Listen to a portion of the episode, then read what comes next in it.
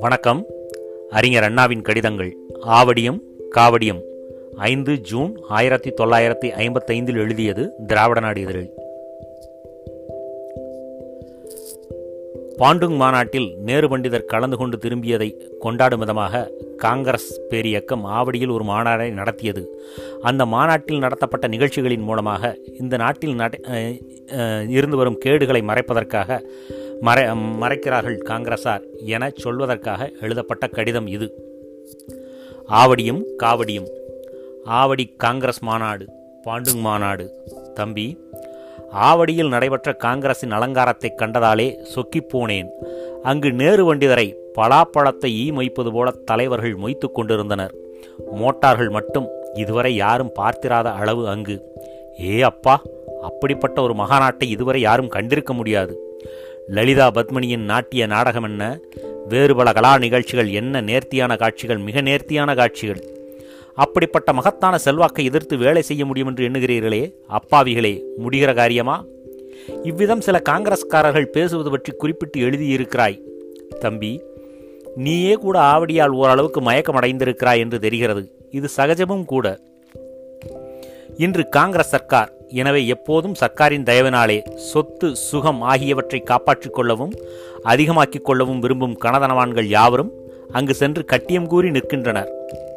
அதனாலே அங்கு பெரிய திருவிழா. அதை கண்டு சிலர் சொக்கி விடுவது சகஜம்தான். ஆனால் லட்சியத்துக்காக போரிடும் யாரும் இத்தகைய திருவிழா கண்டு மயக்கமடைந்து விட மாட்டார்கள் தம்பி எங்கள் ஊர் கருட சேவை உற்சவத்துக்கு லட்சக்கணக்கிலே மக்கள் வருகிறார்கள்.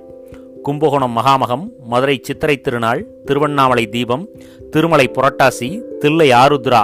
இப்படி இருக்கிறது ஒரு பெரிய பட்டியல்.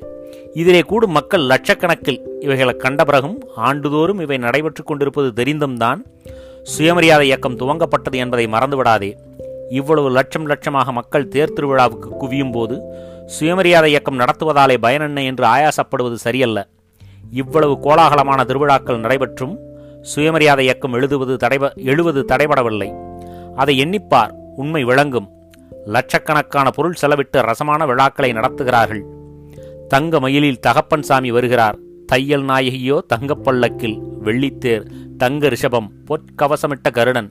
இப்படி கண்ணுக்கு கவர்ச்சிகள் வேத கோஷ்டிகள் பஜனை கூடங்கள் பக்தர்கள் வெள்ளம்போல் சீமான்கள் சீமாட்டிகள் வேள்விழி சுழற்கண் குழல் அழகி குயிலி இப்படிப்பட்ட பட்டாளம் பவனி வர காண்கிறோம். அமெரிக்காவில் ஆறு ஆண்டு இங்கிலாந்தில் ஏழு ஆண்டு சென்ற மாதம் ஜெர்மனி. இப்படி மேல்நாடுகள் சென்று திரும்பிய மேதாவிகள் கலந்து கொள்வதை காண்கிறோம். கவர்னரின் காரியதர்சி சர்க்காரின் பிரதம இன்ஜினியர் டாக்டர் பிரபல வக்கீல் உயர்நீதிமன்றத்தின் அதிபர் இப்படிப்பட்ட பதவியாளர்களை காண்கிறோம். ஆடை அணிகள் அலங்காரங்கள் அமோகமாக நாத வெள்ளம் வான வேடிக்கை இவ்வளவும் இருந்திடக் காண்கிறோம். எனினும் இவைகளாலே நம் மயக்கமடையவில்லை சொக்கிப் போகவில்லை சோர்வு கொள்ளவில்லை கும்பலோடு கோவிந்தா போட்டுவிடவில்லை இவைகளை காண்கிறோம். என்னே இவர்தம் போக்கு எரியும் தணலில் கற்பூர கட்டியை தேடிக்கொண்டிருக்கிறார்களே என்னே இவர்தம் விசித்திர சித்தம் என்று எண்ணிக்கொள்கிறோம். இவ்வளவும் வீண் ஆரவாரம் கவை குதவாதவை என்று எடுத்துக் கூறுகிறோம். இங்கு சென்றீரே இன்ன விதமாக தொழுதீரே அங்கு சென்றீரே அந்த தேவனை வேண்டிக் கொண்டீரே வேளழகன் விழாவிலும் வேளமுகத்தான் உற்சவத்திலும் கலந்து கொண்டீரே. அன்பரீர் கண்ட பலன் இன்னது என விண்டிட இயலுமா? உலகுக்கு கிடைத்த பலன் இன்னது என எடுத்துரைக்க இயலுமா என்று கேட்கிறோம். திருவிழா சென்று திரும்பியவரும் கூட அசட்டுச் சிரிப்புடன் ஆமாம் ஒரே கூட்டம் இடியும் இடர்பாடும் தான் கண்டோம் என்று கூறிடக் கேட்கிறோம். சுயமரியாதை பணியினை தொடர்ந்து நடத்துகிறோம். ஒரு ஆவடி கண்டு சொக்கிப்போனவர்கள் பேசுவது கிடக்கட்டும். ஒவ்வொரு தளத்திலும் ஆண்டுக்கோர் ஆவடி நடைபெற்ற வண்ணம் இருக்கிறது. எனினும் பகுத்தறிவு பரப்பும் பணி பட்டுப்போகவில்லை வளர்ந்த வண்ணம் இருக்கிறது. உனக்கு தெரியுமோ தெரியாதோ லட்சக்கணக்கான மக்களை இழுக்கும் வைகுண்ட ஏகாதசி. ஸ்ரீரங்கத்தில் ரொம்ப பிரமாதம் என்கிறார்கள் அல்லவா? அந்த ஏகாதசியின் போது அந்த ஊரிலே உள்ள சுயமரியாதை இயக்க தோழர்கள் ஆறு ஏழு ஆண்டுகளுக்கு முன்பு என்று நினைவு ரயில் நிலத்துக்கு நிலையத்துக்கு எதிர்ப்புறத்தில் ஒரு பெரிய ஓவியம் தயாரித்து வைத்திருந்தனர். என்ன ஓவியம் என்று எண்ணுகிறாய்? இயேசுநாதர் சிலுவையில் அறைபடும் காட்சி ஒருபுறமும் புன்னை முறத்தில் அமர்ந்து புல்லாங்குழல் ஊதும் கண்ணனிடம் களவாடிய சேலைகளை தந்தருளும்படி கோபிகையர் குளி குளத்தில் இருந்தபடி கேட்கும் காட்சி மற்றொரு புறமும். ஏகாதசி காண வந்தவர்கள் இந்த பகுத்தறிவு ஓவிய காட்சியை கண்டு அடே அடடே இதை பாருடோய் அட இப்படித்தான் இருக்கு. சச்ச மானத்தை வாங்கி தொலைக்கிறானுங்க. இப்படி கடவுள் செய்வாரா? இப்படி செய்பவர் கடவுளாவாரா? இப்படியே என கதை கட்டினார்கள். நாம் என்னத்தை கண்டோம்? அவரவர் மனப்பக்குவத்திற்கு தக்கபடி பேசிச் சென்றனர். ஆவடியில் நடைபெற்ற திருவிழாவை பிரமாதப்படுத்தி பேசுவதாலே காங்கிரசிலே மலிந்து கிடக்கும் குறைபாடுகளை ஒரேடியாக மறைத்து விடவும் முடியாது. ஆட்சியிலே காண கிடைக்கும் அவலட்சங்களையும் அவலட்சணங்களையும் மறந்துவிட முடியாது. ஒரு ஊரிலே தொடர்ந்து ஒரு பத்து நாளைக்கு நாடகம் நடைபெற்றால் அந்த ஊரிலே உள்ள சபலபுத்தி படைத்தவர்கள் நடை நொடிபாவனை உடை உரையாடல் ஆகியவைகளிலே தங்களையும் அறியாமல் நாடகபாணியை கலந்து கொள்வார்கள். ஒட்டுவார் ஒட்டி போல நாடகபாணி வேலை செய்யும். சில நாளைக்கு சில பலர் பார்த்து கேலி பேசி அதை போக்கும் வரையில் ஒரு சர்க்கஸ் கம்பெனி வந்துவிட்டால் போதும். அந்த ஊரில் உள்ள வாலிபர்களுக்கு உடலிலே காயம் ஏற்பட்டே விடும். உயரத்தாண்டுதலில் தாவி குதித்தல் சைக்கிள் சவாரியில் வேலை காட்டுவது இப்படி சர்க்கஸ் செய்வதால். அதுபோலவே தம்பி ஆவடி போய்விட்டு வந்தவர் சில நாளைக்கு அந்த பாணியில் தான் பேசுவார்கள். பிறகு நிலைமை அவர்களுக்கு உண்மையை உணர்த்தும். நேரு பண்டிதருடைய பிரத்யேக திறமை. திறமையே இத்தகைய சொக்க வைக்கும் காரியத்தை சோர்வில்லாமல் செய்வதுதான். பாண்டுங் மகாநாடு பற்றி பத்திரிகைகளிலே பார்த்தாய் அல்லவா? இதிலே காட்டிய வர்ணஜாலங்களுக்காக செலவழிக்கப்பட்ட தொகையின் அளவு தெரியுமா என்று கேளுங்கள் காங்கிரஸ் நண்பர்களை. தலைவர்கள் தங்குவதற்காக இரண்டு பெரிய ஓட்டல்கள் ஒதுக்கப்பட்டன. அந்த ஓட்டல் அறைகளை புதுப்பித்து வசதிகளை பெருக்க பதினஞ்சு லட்சம் ரூபாய் அதாவது எண்பது ருப்பியா அதாவது எண்பது லட்சத்து அறுபதாயிரம் வெள்ளி மலாய் நாணயம் செலவிட்டனர். மகாநாட்டுக்காக மொத்தம் ஆறு கோடி ரூபியா அதாவது நூற்றி அறுபத்தைந்து நூற்றி அறுபது லட்சம் வெள்ளி இதுவரை செலவாகி இருக்கிறது என்று ஏப்ரல் ஒன்பதாம் தேதி மலாய் பத்திரிகை ஒன்று தெரிவித்தது. இப்படி பணத்தை வாரியறைத்து நடத்தப்படும் மகாநாடுகள் பவனிகள் கண்காட்சிகள் இவை யாவும் அடிப்படை குறைபாடுகளை மக்கள் சில காலம் உணராமல் இருக்கச் செய்ய உதவுமே தவிர கடைசி வரை காப்பாற்றி விடாது. திறமைமிக்க ஓவியன் ஒருவன் பழக்கொத்து தொங்குவது போல திரையிலே தீட்டி தொங்கவிட்டிருந்தானாம். பறவைகள் சில பழத்தை கொத்தி தின்பதற்காக வட்டமிட்டனவாம். ஓவியனுடைய கைத்திறனை அனைவரும் பாராட்டத்தானே செய்வர். ஆனால் பறவைகளும் பாராட்டுரை வழங்கினோரும் ஓவியத்தில் கண்ட பழமே போதும் என்று இருந்துவிட முடியுமா? பாராட்டுவர். பிறகோ பழச்சுவை தேடி வேறிடம் செல்வர். பறவைகளே கூட பறந்து போகும் பழத்தோட்டம் நோக்கி அது போலத்தான் ஆவடிகள். ஆவடி போல வேறு எந்த கட்சியினாலும் நடத்தி காட்டவே முடியாது என்பதல்ல. ஆவடி போல விமர்சையாக மாநாடுகள் நடத்தவே கூடாது என்பதல்ல தம்பி.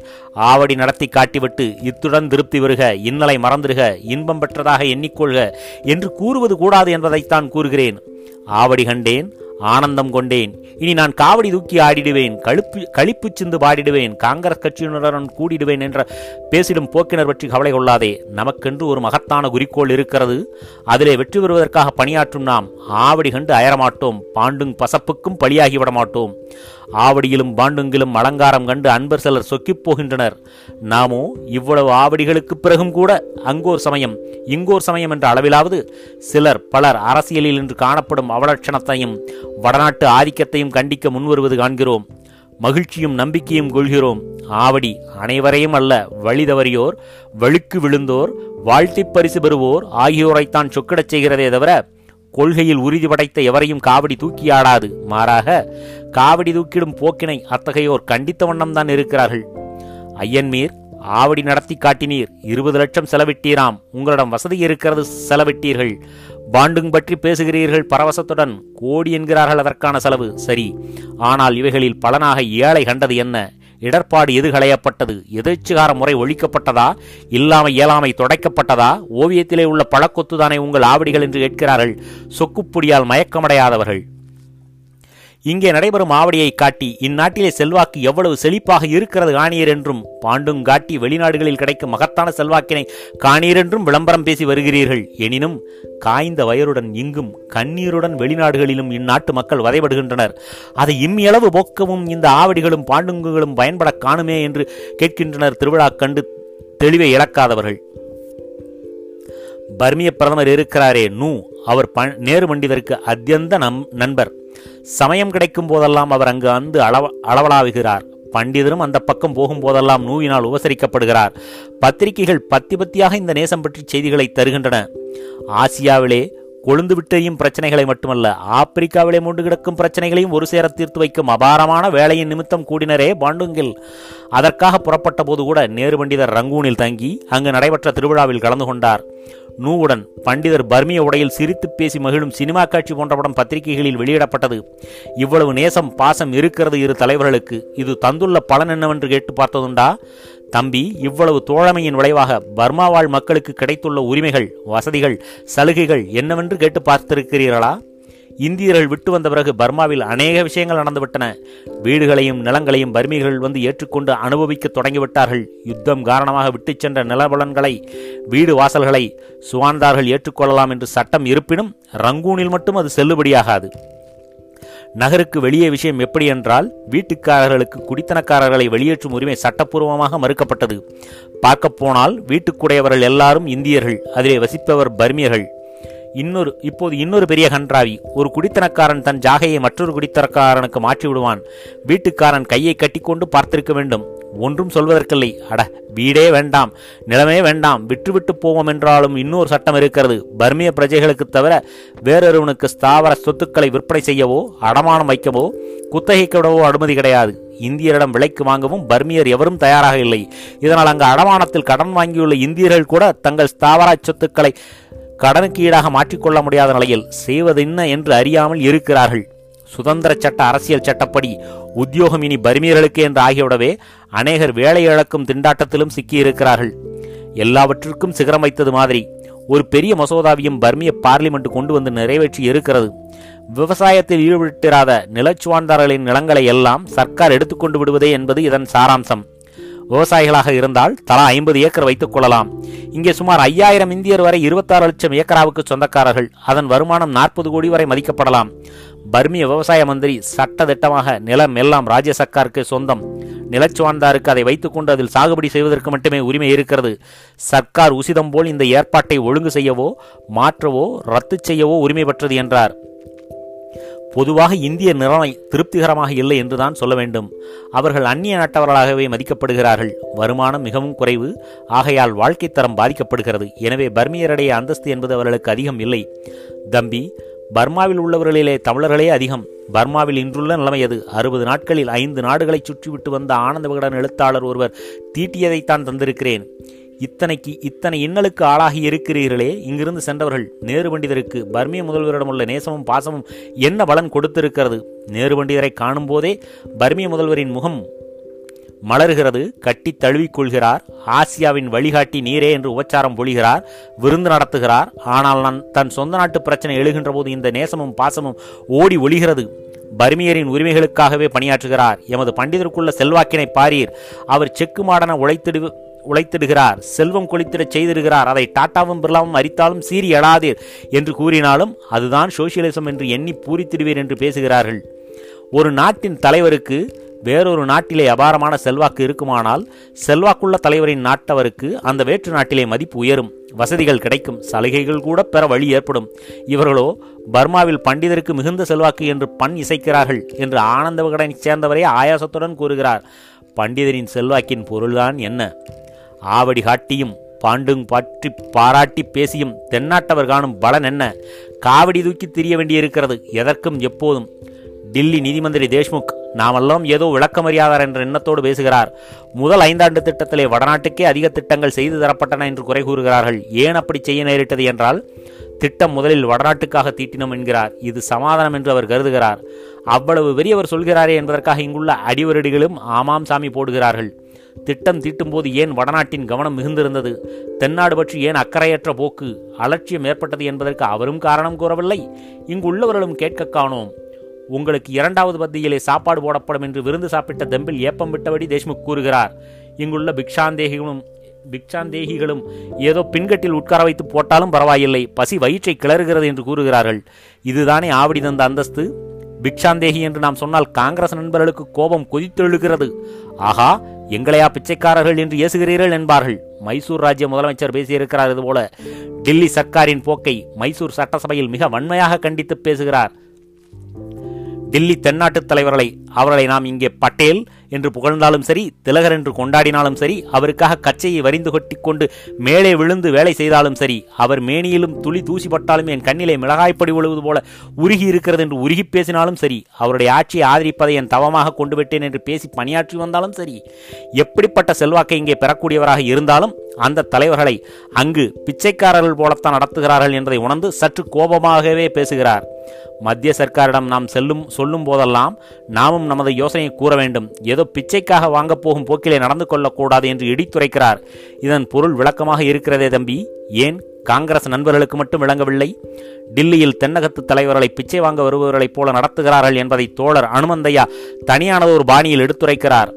அவ்வப்போது கடன் வேண்டும் மானியம் வேண்டும் என்றெல்லாம் மத்திய சர்க்காரிடம் கெஞ்சி கேட்டபடி இருக்க வேண்டிய நிலைமை எப்படி இருக்கிறதென்றால் மத்திய சர்க்கார் வசதிகளை குறி குவித்து வைத்துக் கொண்டிருக்கிறது. இதை வைத்துக்கொண்டு ராஜ்ய சர்க்காருக்கே உரிமையானதான விஷயங்களில் கூட இப்படி செய்யுங்கள் அப்படி செய்யுங்கள் என்று வற்புறுத்துகிறது. கடன் தருகிறேன் மானியம் தருகிறேன் என்று ஆசை காட்டி தன்னிடமுள்ள ஏராளமான வசதிகளை வைத்துக்கொண்டு மத்திய சர்க்கார் மெல்ல மெல்ல ஆனால் வெற்றிகரமாக ராஜ்ய சர்க்காரின் நடவடிக்கைகளிலே புகுந்து ஆதிக்கம் செலுத்துகிறது. மத்திய சர்க்காரின் போக்கு எப்படி இருக்கிறது என்றால் அமெரிக்கா பணம் கடனாகவும் இனாமாகவும் கொடுத்து தன் ஆதிக்கத்தை இங்கும் வேறு பல நாடுகளிலும் புகுத்துகிறதே அதுபோல இருக்கிறது. தம்பி இவ்வளவும் கூறுபவர் வகுப்புவாதி விஷமி அல்ல பிற்போக்குவாதி அல்ல காங்கிரஸ்காரர் தான் ஆனால் இவருக்கு முதுகெலும்பு இருக்கிறது. வடநாட்டுத் தலைவர்களுக்கு வாழ்விடித்தால் நமது அரசியல் வாழ்வு ஒளிவிடும் என்ற அடிமை புத்தி இல்லை. ஆகவே அஞ்சாமல் நிலைமையை கூறுகிறார். ஆவடி பார். அதன் அற்புதம் கேள் என்று தெம்மாங்கு பாடி காட்டினாலும் காவடி தூக்கி திரியும் நிலைக்கு தென்னாடு வருவது கண்டு மனம் விரும்பி பேசுகிறார். பிச்சைக்காரரை நடத்துவதை போல் நடத்துகிறார்கள். ராஜ விவகாரங்களிலே நுழைந்து ஆதிக்கம் செலுத்துகிறார்கள். அமெரிக்கா பணத்தை வீசி பள்ளிழிக்கச் செய்து தன் படைவீடாக பல நாடுகளை அமைத்துக் கொள்வது போல டெல்லியும் செய்கிறது. இவ்வளவு குற்றச்சாட்டுகளை ஏவுகிறார் தோழர் அனுமந்தையா. ஆவடிகள் நடத்துவதால் கிடைக்கும் பலன் இதுதானே தம்பி. வேறென்ன? திருவிதாங்கூர் கொச்சியில் முதலமைச்சராக முன்பு இருந்த தோழர் கேசவன் என்பவர் ஓரிரண்டு திங்களுக்கு முன்பு மலையநாடு சென்றார். கோலாலம்பூரில் மலா மலையாளிகள் அவருக்கு வரவேற்பும் விருந்தும் நடத்தினர். அங்கு அவர் பேசியது என்ன தெரியுமா? ஆவடியின் பெருமையை பற்றியும் அலகாபாத் பண்டிதரின் அளவற்ற செல்வாக்கை பற்றியுமா? இல்லை இல்லை. டில்லியின் மாற்றாந்தாய் போக்கினை குறித்து தான் பேசினார். தாயகத்திலிருந்து வந்த தலைவரை வாழ்த்தி வரவேற்று ஏதோ நாங்கள் தான் பிழைப்புக்கு வழிதேடிக் கொண்டு இந்த கண்காணா சீமைக்கு வந்து சேர்ந்தோம். அங்கே தாயகம் தலைகள் ஒடித்தெறியப்பட நிலைகள் தன்னரசு நிலையில் தன்னரசு நடத்துகிறதே தரணியெங்கும் பாடி வரும் நேரு பண்டிதரின் ஆட்சி நடக்கிறதே எப்படி இருக்கிறது? தாயக இன்பம் வழிந்தோட வேண்டுமே என்று கேட்கிறார்கள். தோழர் கேசவன் முன்னாள் முதலமைச்சர் அதையா கேட்கிறீர்கள் நண்பர்களே என்று கூறி பெருமூச்செறிகிறார். நாங்கள் புதிய கைத்தொழில்களை தொடங்க இடையராது மத்திய சர்க்காரின் உதவியை நாடி வந்திருக்கிறோம். ஆனால் ஒவ்வொரு புதிய கைத்தொழிலும் வட இந்தியாவிலே தொடங்கப்படுகிறது. பிரம்மாண்டமான பெட்ரோல் சுத்திகரிப்பு நிலையம் தற்போது பம்பாய்க்கு அருகில் உள்ள டிராம்பேயில் அமைக்கப்பட்டு வருவதையும் மண் ஆராய்ச்சி ஃபேக்டரியும் அப்பகுதியில் அமைக்கப்படுவதையும் இதற்கு உதாரணமாக காட்டலாம். மத்திய அரசாங்கம் இத்தகைய மாற்றாந்தாய் போக்கை அனுஷ்டிப்பது கண்டிக்கத்தக்கதாகும். தோழர் கேசவர் என்பவரின் பேச்சு இது கண்டிக்கத்தக்கது என்கிறார். காரணமும் காட்டுகிறார். கண்டனம் பிறக்கிறது. அது பிறவாதிருக்கத்தான் ஆவடி அலங்காரம் காட்டப்பட்டது. ஆவடி மூலம் காவடி துக்கிகளாக இருக்க தென்னாடு இசைகிறதா இணங்குகிறதா என்பதுதான் பரீட்சை பார்க்கப்பட்டது. இந்த சூட்சமத்தை புரிந்து கொள்ளாமல் ஆவடியை பார்த்தீர்களா என்று கண்ணையும் வாயும் அகலத் திறந்து கொண்டு அன்பர் சிலர் கேட்கிறார்கள். என்ன செய்யலாம் தம்பி? அவர்களின் மனமயக்கம் தெளிய வேண்டும். அதற்கான முறையில் நாம் பணியாற்ற வேண்டும். அன்புள்ள அண்ணாதுரை ஐந்து ஆறு ஆயிரத்தி தொள்ளாயிரத்து ஐம்பத்தைந்து.